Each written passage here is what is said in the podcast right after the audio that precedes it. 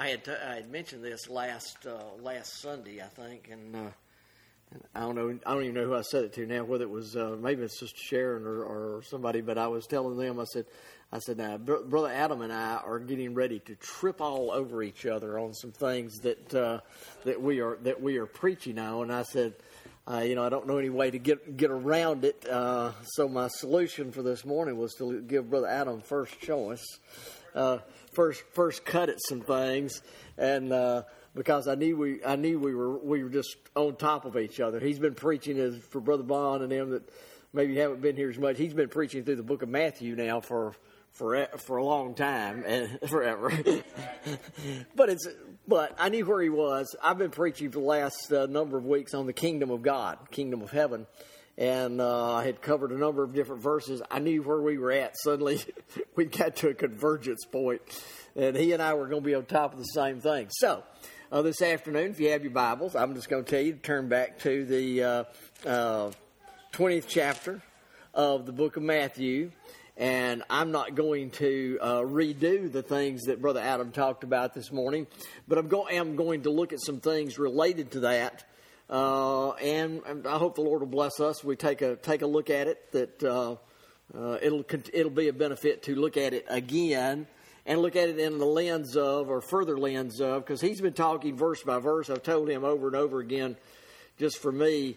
Uh, personally, what a blessing it's been how he goes through and links all these things together from chapter to chapter and sees the connectivity between chapter to chapter to chapter of what Jesus was teaching and preaching and talking about.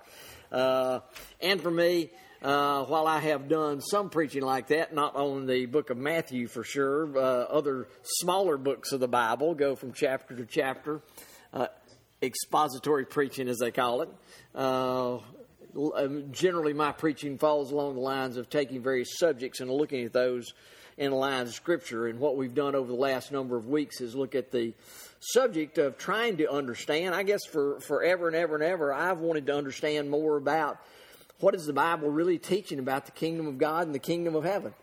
I, I've heard so many misconcepts taught uh, or maybe partial concepts taught about what the kingdom of God and the kingdom of heaven is, is that I wanted to explore it for myself and understand it. And so I began to, to delve into that and look at uh, scripture to scripture to scripture. And as, as uh, have we been talked about here for a number of weeks, what you find about the kingdom of heaven is a number of interesting things. One, uh, the Bible tells us in the book of Luke, it doesn't come with observation. Uh, so if a man say, lo here or lo there, uh, you don't follow after them, but the kingdom of heaven's within you. Uh, Colossians then tells us in the uh, first chapter of the book of Colossians uh, that we're translated from the power of darkness into the kingdom of his dear son, uh, again reflecting what happens with the new birth. So for for one part of this, we're translated into it by the new birth. Then uh, then John, in the book of John, Jesus tells us when he was talking to Nicodemus that we can't see the kingdom except we be born again. Uh, so again, you get these pictures of saying, okay, there's a kingdom here uh, that you cannot see or that you're not translated into, uh, or unless you're translated into it, and unless you're born again, you can't actually even see the kingdom. Uh, so we began to think about the fact that it's an invisible kingdom in a sense of it's not a worldly kingdom. It's not stationed in Washington or Rome or uh, Jerusalem or anywhere else in this world that you can go and find a headquarters for it. Uh, so it's not a worldly kingdom, but it does have a king. Uh, he is seated upon the throne. Uh, he is reigning and ruling today, and the kingdom was, is within us because of the new birth. Now, he tells us then the probably more interesting thing, at least for me, over the course of the last number of weeks, uh, has begin, been to think about that except a man humble himself as a little child, he cannot enter into the kingdom. Uh, see, if you try to apply all these things, either one, to be the church, I think you, you've, you've made one mistake. If you try to apply them all eternally, then you've got another you've got another problem on your hands uh, because uh, humbling ourselves as a little child will not cause us to enter into the eternal portals of of heaven, uh, and uh, being humble as a little child, while it, uh, while all of us ought to humble ourselves as a little child to enter into the church, uh, I don't think that's what's under consideration. But I do believe what's under consideration is the attitude and the spirit of the child of God, born again, translated into His kingdom, already uh, already uh, uh, fulfilled of the new birth of Jesus Christ through the Spirit, uh, which blows upon us like the wind and comes and borns us again. All of those things having already happened, then if we want to enter into His kingdom, we need to humble ourselves. Uh, uh, the Bible says, tells us over and over again, uh, or, or tells us as He's teaching through these things about the kingdom, uh, that the kingdom's nigh to people. Uh, Jesus Christ came preaching, uh, John the Baptist, Jesus Christ, uh, Philip the evangelist, uh, the Apostle Paul, all came preaching and talking about the fact that the kingdom of heaven is at hand. Uh, repent, for the kingdom of heaven is at hand. Uh, but there were people that were there, uh, and even though they had the ability to see it through the new birth, uh, the Bible says on occasions they were close to the kingdom, but not had not maybe entered into the kingdom. So I think the challenge for us from Sunday to Sunday, to week to week, from day to day, is to say, you know, I don't want to just see it. I want to enter into it. I want to be a part of the kingdom of God actively Uh, in my life. I won't, and, and I think what that what that means is is we have to kind of transform ourselves into a mind and a state of thinking, uh, scriptural thinking. I'm not saying you, you know you just conjure up something in your head, but go and start thinking about this scripturally. And when we begin to think about it scripturally, to say, yes, uh, today I, here I am, Charles Kitchens. Uh, I, I'm under the power and authority of the President of the United States. Uh, I'm under the power and authority of the governor. Governor of Alabama. I'm under the power and authority of rulers of this world and the laws that they have.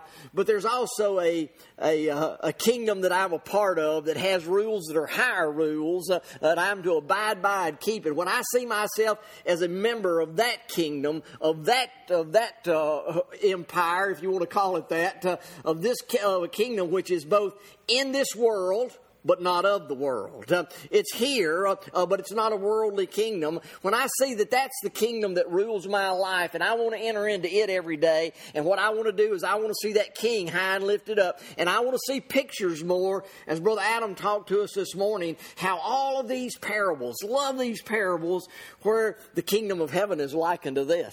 And he's given us little pictures. He wants us to see the kingdom operates a certain way. Uh, and it operates by rules. Brother Adam hit the hit the nail on the head this morning. It operates by rules that are opposite of the world.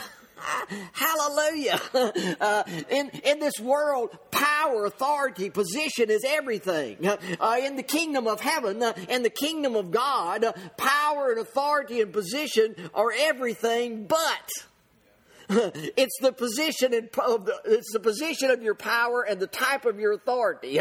You're in the in the kingdom of God. Your position of authority is down on your knees and humble yourself like a little child. Uh, your position is not standing up and seeking the chief seats like the Pharisees did, uh, the exalted seats of the synagogue where everybody bragged on them for having the chief seats. Uh, uh, our place is to be as a servant like Jesus was, and these these lessons that he goes through and talks about. If you follow right on through twenty, and where Brother Adam will go in coming in coming days, uh, uh, as we get into this, uh, there you have these sons of Zebedee coming to uh, uh, Jesus, or the mother of the sons of Zebedee coming and say, "Which of my two boys can sow? One on the right hand and one on the left hand." Uh, uh, and uh, he begins to tell her. First of all, he said, "It's not mine to give; it's my Father's to give these to give these positions." Uh, and secondly, he says, he says, uh, uh, "It shall not be so." Let's let me read this. Cause I'm diving ahead of where I want to go. But anyway, he says in verse twenty-five of Matthew twenty,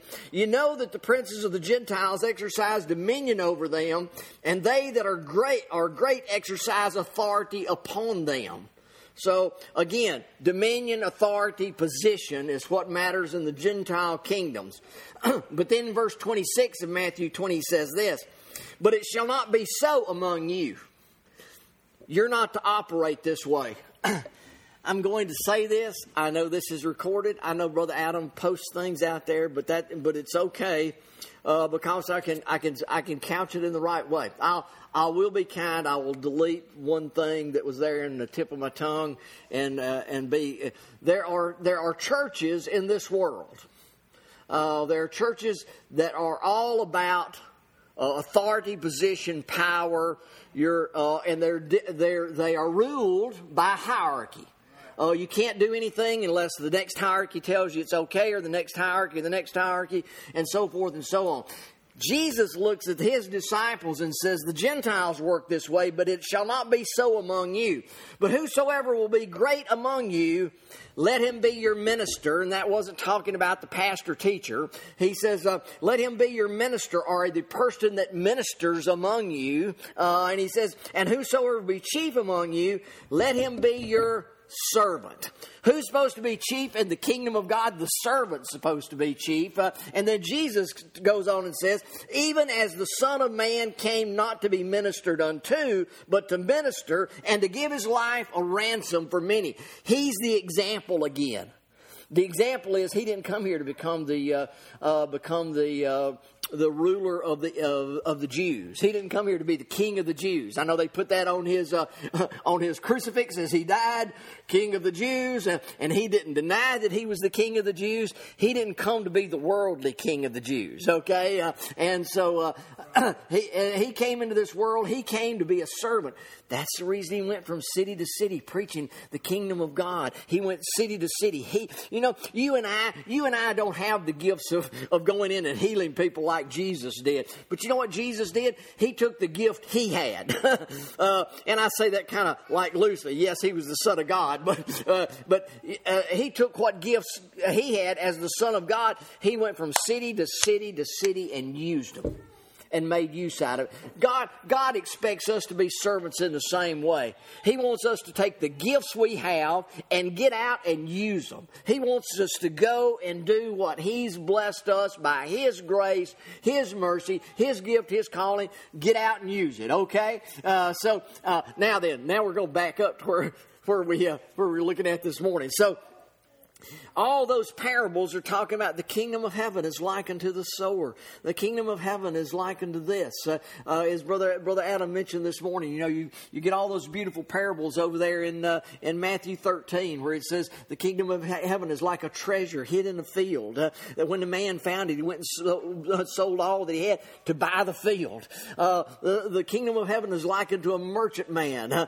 uh, that's seeking uh, goodly pearls. And when he found the one pearl of great price, went and sold all that he had uh, and purchased that one one pearl. The, the, the, all of these things are given to give us pictures of what the kingdom of heaven is like. Some of them, I believe, re- relates very much to the kingdom of heaven in a timely sense, while we're living here, how we how we walk, how we live, uh, and so forth. And uh, uh, it's like a like a mustard seed, you know, the smallest of all seeds. It sprung up and made a beautiful tree, and and all the, that all the birds of the field might find a place to come and and be under that tree and find shade and so forth.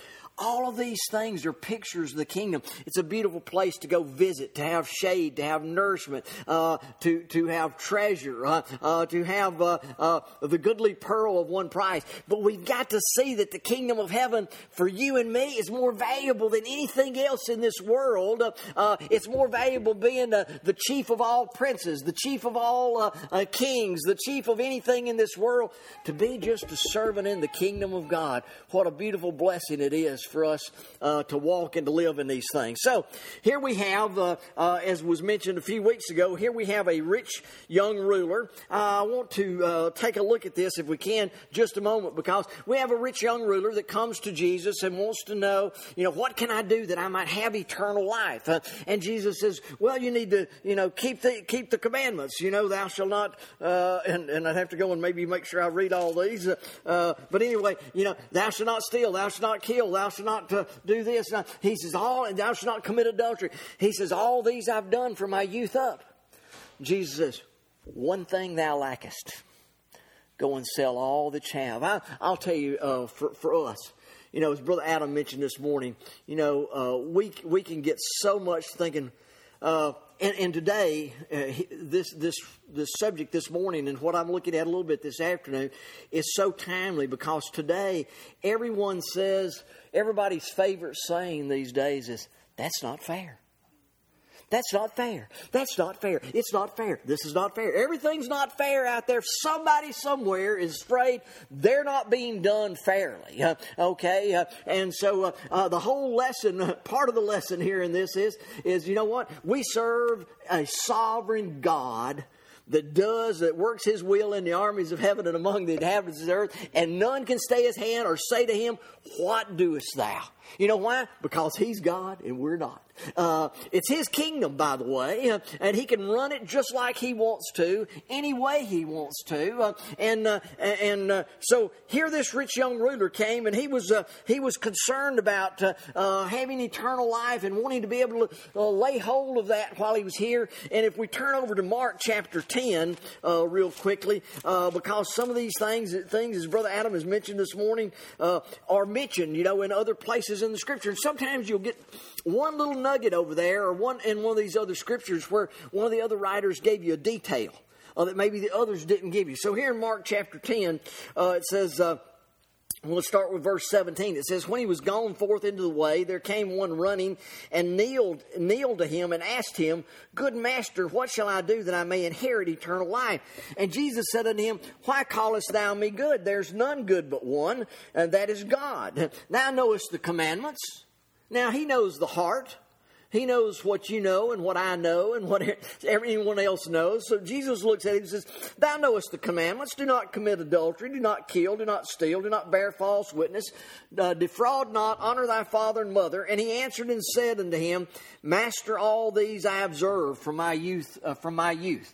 Uh, and we've talked about this before on, on various occasions. You know, I've heard people say, "Why, uh, you know, it's like he was making this up," or whatever. Well, I don't know that. Uh, maybe he was being very truthful in saying all these things, uh, uh, but that didn't mean he was perfect before God. Uh, and none of us will ever be perfect before God of our own works and of our own deeds and of our own. We just, we're not that good. uh, as Brother Adam said, there's one thing we all deserve fairly and commonly, and that's we deserve an eternal hell to be banished from God. Uh, but, but thank God, by the grace of God, that's not what, uh, what we receive. Uh, and so, So uh, he tells us here in this, uh, he answered and said unto him, "Master, all these I observed from my youth." Then Jesus, beholding him, loved him, and said unto him, "One thing thou lackest. Go thy way and sell all, sell whatsoever thou hast, and give to the poor, and thou shalt have treasure in heaven. Uh, and come and take up the cross and follow me." And he was sad at all that. At, He was sad at that saying and went away grieved, for he had great possessions. I think that little verse in there in verse twenty-one, Jesus beholding him, loved him.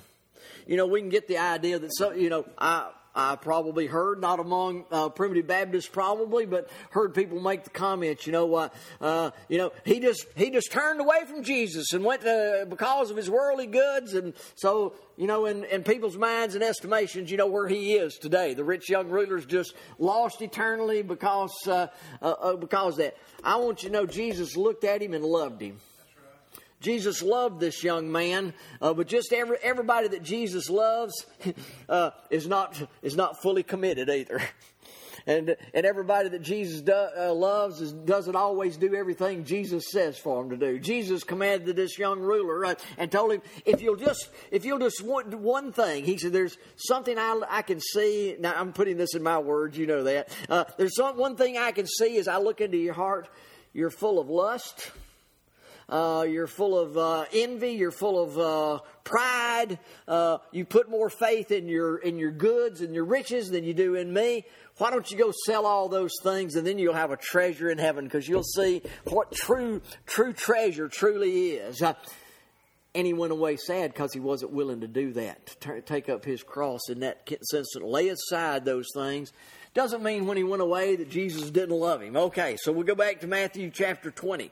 Uh, and it says, uh, then it says, and Jesus said unto his disciples, after this one had went away sorrowing, uh, that a rich man shall hardly enter into the kingdom of heaven. It's difficult. Why? Because it takes humbling yourself like a little child. Uh, it takes uh, maybe getting rid of, of seeing, uh, setting your goals on all the worldly riches of this world so you can turn aside and see the treasure in the field. Boy, I'm telling you, today when you think about all the different things that people are looking looking for and all the treasures that they treasure out there in the world, how many of them look outside and see that in that field over there, there's a great treasure? I can, I can, I can assure you, uh, and I, you know, uh, yeah, as much as probably I can assure you, I can assure you, people drive by this little building here, no telling how many times, and uh, and probably say, well, what a sad situation. That little church there, you know, it's been there a lot of years, but it sure is sad. Uh, I'm telling you, they're missing a treasure in a field. They're missing a treasure, my friends. Uh, uh, and there's many other places like Liberty and other places. Uh, people may drive drive by and say, well, you know, that's a sad situation there. Uh, but they may be missing the greatest treasure. Uh, uh, this, uh, this, and, uh, and I'm not taking away from that and saying our greatest treasure is not Jesus Christ, okay? Because He is. Uh, that's truly the treasure in the field. Uh, uh, but uh, sometimes we, we can look at Jesus Christ, and people did in that day, uh, and say, others him, could He save, uh, but Himself He could not save. Uh, uh, they looked on him and pitied him that day uh, when he went to the cross. Uh, my friends, they were missing a treasure uh, uh, there. They were missing the greatest work that was ever accomplished on the face of this earth uh, there some two thousand years ago. They were missing the pearl of great price uh, uh, because they said, uh, he has no place to lay his head. Why, he's a vagabond and a wanderer. Who is this man, Jesus Christ? The great treasure of all treasures, the greatest pearl that ever was. And so uh, when his disciples looked at him and said, again I say unto you, it's easier for a camel to go through the eye of the needle than for a rich man to enter into the kingdom of God. And when his disciples heard it, they were exceeding amazed and saith, who then can be saved? Why, uh, if, if, if the rich man can't get it done, uh, I'll tell you, the richest man that ever was got it done. But he got it done on the cross and not, not with riches of this world. When his disciples heard it, they were exceeding amazed, said, who then can be saved? And Jesus beheld them and said, with men, this is impossible. With God, all things are possible. Uh, even the rich, rich ruler that wasn't willing to lay aside his riches to serve Christ here in this world, uh, Jesus Christ save, can save him by his by because what was impossible for that young man to do, Christ was able to do. And so then answered Peter and said unto him, behold, we have forsaken all and followed thee. What shall we have therefore? Brother Adam uh, said this morning, uh, uh, they're thinking, they're still thinking, I, you know, as much as we love uh, Peter and John and James and uh, John and James's mother the, uh, and all of them, they were still thinking of a worldly kingdom. I mean, they were right up to the very, right up to the very end almost. I'm going to say they were thinking Jesus was coming to an establish. A, they still saw that this one that the, the Scriptures had prophesied, uh, this son of David that was going to be seated upon the throne. Uh, uh, they saw him coming back to Jerusalem and ruling and reigning there, and once again establishing the great kingdom of the nation of Israel out there in that land. Uh, and here he came, uh, uh, the poor son of a carpenter, uh, uh, born in Bethlehem, uh, born in a manger, uh, living in Nazareth all those years. What good thing can come out of Nazareth? Come and see. Come and see. Can any good thing come out of Nazareth? Come and see. And see if not the best thing that ever was came came out of that city that day. Uh, uh, so he says, Peter and uh, said unto him, behold, we have forsaken all and followed thee. What shall we have therefore? You know, and here's where, here's where I wanted to go with this. This uh, one of the things this afternoon real quickly. I'm going to show you a treasure in a field. And and I think so much of the world misses this today. Just the way, and, and I think when I read this, you'll you'll see this. So, G, so Peter comes and says, "We've we've left all." As Brother Adam says, they really hadn't really left it too much. You know, they could always go back to it. Uh, but uh, uh, we've left all to follow you. What are we going to have? And Jesus said unto them, verily, verily, I say unto thee, say unto you, that ye which have followed me in the in the regeneration, when the Son of Man shall sit on the on the throne of his glory, ye shall sit upon twelve thrones, judging the twelve tribes of Israel. And that sounds, I don't know about you, I, I don't, I'm not sure I get the full picture all the time of what that is. Sounds pretty big to me, uh, sitting on twelve thrones, judging twelve tribes of Israel. Verse twenty-nine, and everyone that hath forsaken houses, or brethren, or sisters, or father, or mother, or wife, or children, or lands, for my name's sake, shall receive an hundredfold. Oh, did, was he talking about riches? It's gold and money. Uh, whosoever left side, left side uh, houses, brethren, sisters, father, mother, or wife, or children, or lands for my name's sake, shall receive an hundredfold, and shall inherit everlasting life. And many that are first shall be last, and the last shall be first. And another place in the Scriptures it tells us he'll receive a hundredfold what? Mothers and brothers and sisters and fathers and and so forth. That's what that's what the thing is. What are you going to receive here? Part of what you receive is a gift that's beyond a, a measure for many people to comprehend today, that we get a family. We get brothers and sisters and mothers and fathers and aunts and uncles and cousins and so forth, in a sense, here in the church uh, and in the kingdom of heaven, that are, are unrivaled anywhere else. I've said this before. I I love my brother and I love uh, my sister-in-law. So if they ever listen to this, which uh, is doubtful, uh, but if they but if they ever were to listen to this, uh, I I would say I'm close to them. But there's so many of you I'm actually closer to. In a sense, I see you more often. Uh, we have a bond uh, that, uh, that that I don't have uh, with him these days. There's something about this family that's together uh, here together with one another uh, that's that's so sweet and so precious uh, in in so many ways. And so so those that have left fathers and mothers and household and brothers and sisters, you'll receive a hundredfold. What uh, and uh, and the first shall be last, uh, or, or the, let's read, I'll read this right. And many that are first shall be last, and the last shall be first. Let's turn over, if we can, to the book of Luke. And we can look at, we'll look at a couple of stories. Uh, Brother Adam was uh, mentioned one this morning, and, and may have even mentioned the other one, but I'm going to turn over to the, to the story in the uh, sixteenth chapter of the, uh, the book of Luke, or is it the seventeenth? I'll figure this out as I look at it here in a minute.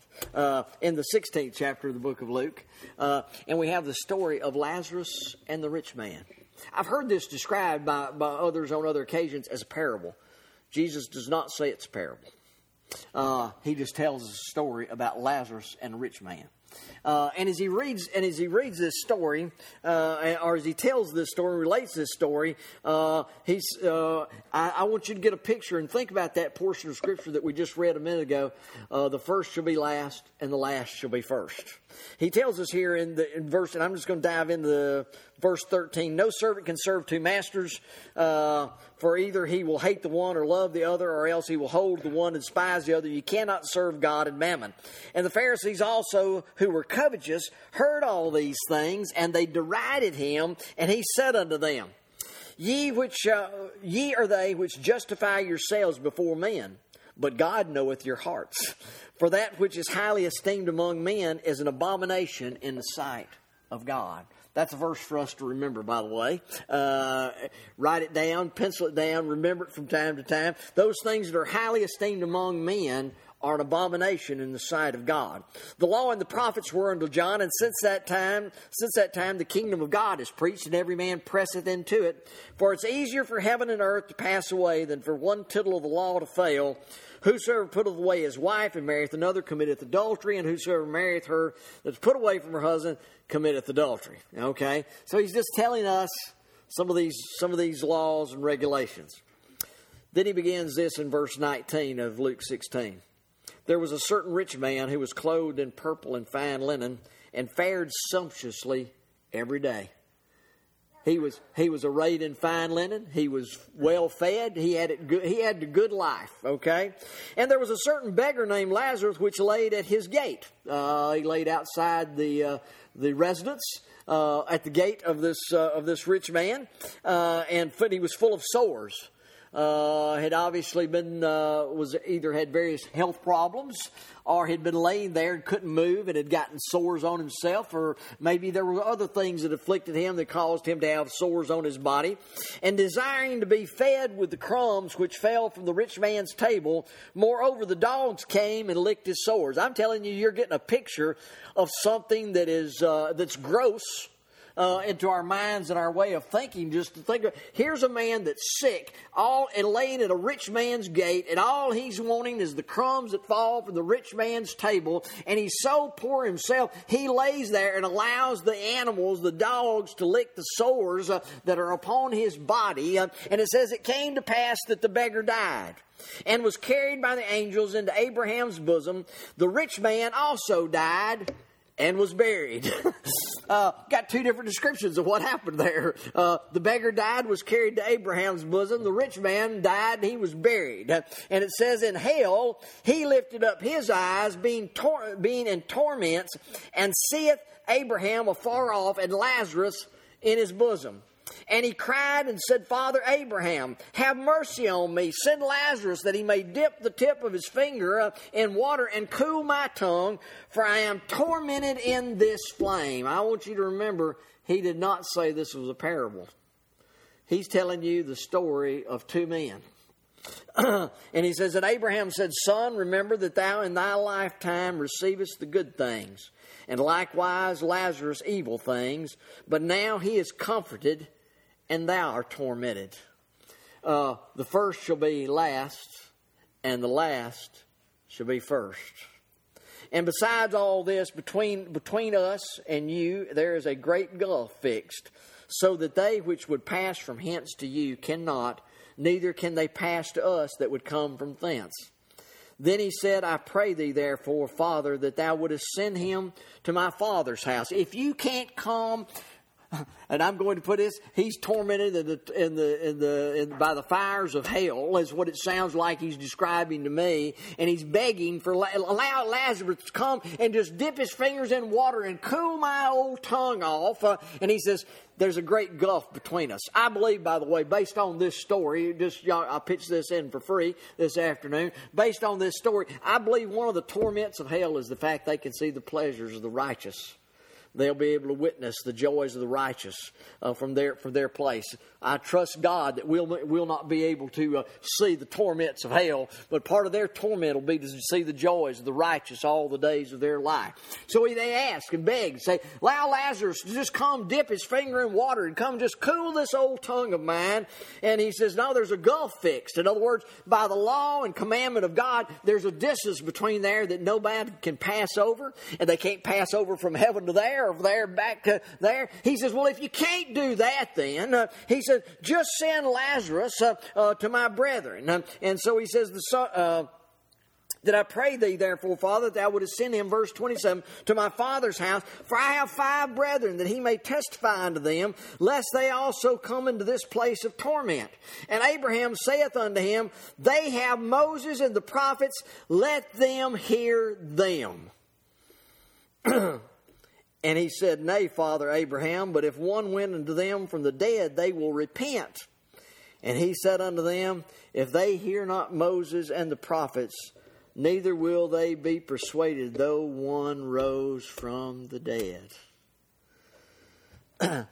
We can always sit there and say, well, yeah, if Lazarus rose from the dead and went back to the household, they wouldn't hear him. I think there's a bigger picture behind that. It says Jesus Christ rose from the dead. And if they wouldn't hear Moses and the prophets, they won't hear Jesus Christ, though he rose from the dead. And that is true, my friends, as true as it can be. And so he gives us this lesson here that says uh, Lazarus was a poor beggar in this lifetime. People would have considered him last in this old world. Uh, but I'll tell you, and on the other side, he's first. uh, the rich man, he would appear to have had everything any man could have ever wanted. But when it comes to eternity, he was last. So he tells us uh, there as he talks through this story, they're wanting to know, what will we have? the rich man, the rich man came and says, look at all that I've done. He says, One thing thou lackest, go and sell all that you have and give it to the poor. Then shall you have treasure in heaven. He didn't say that would give him eternal life, by the way. Uh, but he did say you'll have treasure in heaven. If you'll just go give up the things of this world. Now comes along the apostle saying, uh, you know what? Uh, uh, what are we going? We've left everything. Yeah, yeah. He won't leave. The rich man wouldn't leave everything. But we've left everything. And what are we going to have? He says, you're going to, he said, if you've left houses and mothers and fathers and brothers and sisters for my sake, you'll have a hundredfold. Uh, and just remember, the first shall be last and the last shall be first. They, you know, as far as uh, as far as the world was concerned, I think this is probably another lesson that comes into, you know, as far as the world's concerned. Uh, in fact, I know this is true. Outside of the Bible, uh, you're not going to read any great history books about the great exceeding deeds of John the Baptist. You're not going to read about any great and wonderful deeds, any great kingdoms, any great merchant ships uh, that uh, the Apostle Peter uh, launched. Or that you're going to read of any of the great deeds in the history books of the Apostle Paul. But you know what? They might have been last in this old world, but they're first in the kingdom, kingdom of God. You know, so so he goes on. I, I was thinking about this earlier today. Uh, he tells us over in the fifteenth chapter of the book of, of John, he tells us over there, ye have not chosen me, but I've chosen you. Man, I'm telling you, he had chosen his apostles. He's chosen his people. And my friends, we may not be first in this old world, but we'll be first Uh, in his sight. For the kingdom of heaven. Now, the, as Brother Adams uh, ably said, and I'll go through this quickly and I'll wrap things up for the afternoon. So in, in chapter twenty now, he goes into this parable. Right after the rich man and Lazarus, right, I mean, not, not rich man, right after the rich young ruler came to Jesus, uh, right after uh, uh, Peter had asked, uh, what are we going to have? Consider we've left all. Uh, uh, then he comes, he tells them this, uh, uh, this story. He says, for the kingdom of heaven is like unto a man that is a householder, which went out early in the morning to hire laborers in his vineyard. Uh, and you know the story as he told us this morning. Uh, uh, Whether you entered in early or you entered in late, everything was the same. And the ones that entered, that came in early looked at those that came in late and says, well, why do they get everything? That, that's not fair. Uh, today, I get so sick of hearing people talk about what's not fair uh, in this old world. It's not fair. I have to pay so much for my education. Huh? Well, la-di-da, go to junior college. It's a lot cheaper there. Uh, uh, and then uh, then you can probably afford to get into another college somewhere, uh, and you won't have near the debt that you had uh, all those times. Uh, uh, there's ways to get things done without going uh, uh, to the uh, thirty thousand dollars a semester uh, school somewhere and then complaining about the debt that you have uh, rolled up. Uh, and then that probably doesn't lead your rich mamas and daddies to try to extort people to try to figure out ways to get your children into school uh, and so forth. Uh, and so all of these kind of things that we read today, and everybody complaining that things are not fair, uh, uh, but uh, I'll tell you what, uh, uh, you don't hear somebody saying, well, it sure is fair I get up and work hard every day, and it sure is fair I have to go out and earn a living, it's fair I have to do this. No, they're always talking about what's not fair and so forth. Uh, so here we have a, a story which fits right in the lines of things for today. Uh, uh, people are looking. Uh, uh, this this one came uh, and uh, and offered people to come into his vineyard. Come and labor in my vineyard, and I'll give you the day. I'll give you the day's wage. And then he went out and he hired more, and he went out and he hired more. And uh, and when they came that were hired in the eleventh hour, they received every man a penny. Everything the same. I'm skipping down to verse nine. And when they and when the first came and supposed that he should have received more, they likewise received every man a penny. So uh, the first uh, come along and says, "Hey, I've been here a long time. Shouldn't I have more than?" Uh, uh, Sometimes, sometimes we see that. A lot of times, I think about it. You know, in a church standpoint, a lot of people want. Well, I've been here longer than everybody else. Shouldn't I have a bigger say than anybody else about what goes on? Uh, well, uh, we've all come into the field here. Let's all have have the way things ought to be uh, uh, done. Everybody get a viewpoint. Everybody's got to vote on certain things and so forth. Uh, uh, and you know what? And ultimately, uh, in the in the picture, the context of what this is, the vineyard belonged to the belonged to the ruler. Belonged to the vineyard owner. He was sovereign over what he did. And our God is sovereign over how he operates and how he does. I thought about as Brother Adam was preaching this morning. Uh, uh, he'll be going over to uh, Kenya a little bit later this year. I'll be going over there. You know, the churches in Kenya are being extremely and highly blessed. They really are. Somebody might look at that and, and say, well, you know, that doesn't seem fair. We've been laboring this thing longer than they have. How, how come they're so blessed? Uh, I'll tell you, it's the God, it's the it's the Heavenly Father's good pleasure to give to them the kingdom, and He's given to them, and they're taking uh, they're taking full advantage of it, and they've gone out and worked and talked and labored and shared and so forth, and people are interested, and uh, and so so we're going over there trying to share with share with them some more and share with them some more, uh, and they're sharing with other people and so forth. Uh, uh, So, uh, you know, to sit around and complain about, well, they came in late. Uh, well, you know, maybe they worked harder in that last uh, last little bit than anybody else anyway uh, uh, that was there. Uh, so when they received when they received it, they murmured against the good man of the house, saying, "These last have wrought one hour, and thou hast made them equal unto us, which have borne the burden of the heat of the day." And he answered one of them and said, "Friend, do I, I do thee no wrong. Didst thou not agree with me for a penny?"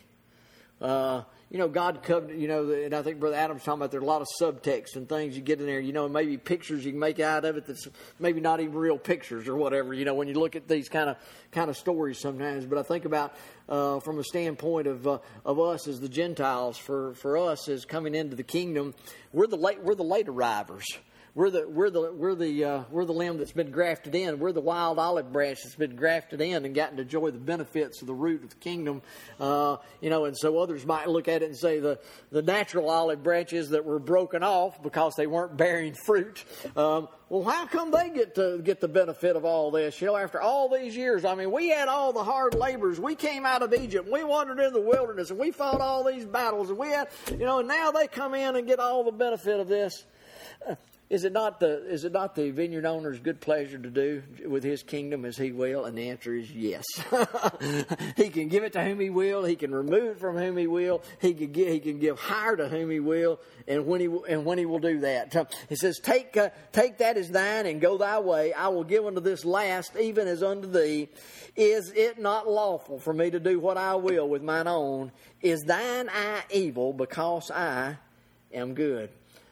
Couldn't help that one caught my attention, Brother Adam. Uh, Deuteronomy. You turn back over there talking talking in the very, very law of things. And I may have to turn over there real quickly to make sure I get the context of it right right now. But in the fifteenth chapter of the book of Deuteronomy, I was looking at that this morning, uh, and uh, and he was telling telling them. Oh, I know what the, I know what the context is now. Uh, there in the fifteenth chapter of the book of Deuteronomy, he looked at those people. He said, "Somebody's gone into servitude into your house, and they've sold themselves into servitude to you." Every seven years, they were supposed to release them, uh, release them back out on their own. And he says, "Don't let your eye get evil by holding them in bondage instead of releasing them as you're sure." And not only that, when you release them to go out in that seventh year, the law required them to give them crops and to give them flocks and to send them out bountifully and not in poverty. Uh, so uh, he says, Is mine eye, is thine eye? Let me read, read this right. So, so here in this portion of Scripture, he says, uh, "Is it not lawful for me to do what? Is thine eye evil, because I am good?" Or would you would you have me to be poor? Would you have me to do something you think's right or wrong, just because I've got a good heart and I want to do what's right to people? Is thine eye evil just because I am good? I'll tell you, there's a lot of lessons to be learned in looking at these portions of Scripture. And he goes on and says, and ties it right back to the question that Peter had. "So the last shall be first, and the first shall be last. Many are many be called, but few are chosen." I'll tell you, God calls uh, a multitude. Uh, but many, and not many are ch- are chosen. I think that word "chosen," by the way, you can look this up. Uh, it comes from electos, uh, which uh, means to be elected. Uh, so many are called, but few are chosen. Uh, I don't think that's talking about that there's only going to be a few in heaven out there somewhere one of these days. That's you can go read too many other scriptures that prove that prove that not to be true. Uh, but I'll tell you what: sometimes getting the benefits of God's kingdom, getting the real benefits of of living right here, uh, not many not many come, come and follow out in that way. So there's a lot called, few chosen to really see receive the benefits of what God's kingdom is all about. There's a lot of God's people in the world today. I'm convinced the more I've studied this about the kingdom of God and the kingdom of heaven over the last number of months, you know, uh, and not that I get it all, because I, you know, if I ever think I got it all, I'm probably shooting myself in my own foot, you know, to think, well, I, well, I really got it now.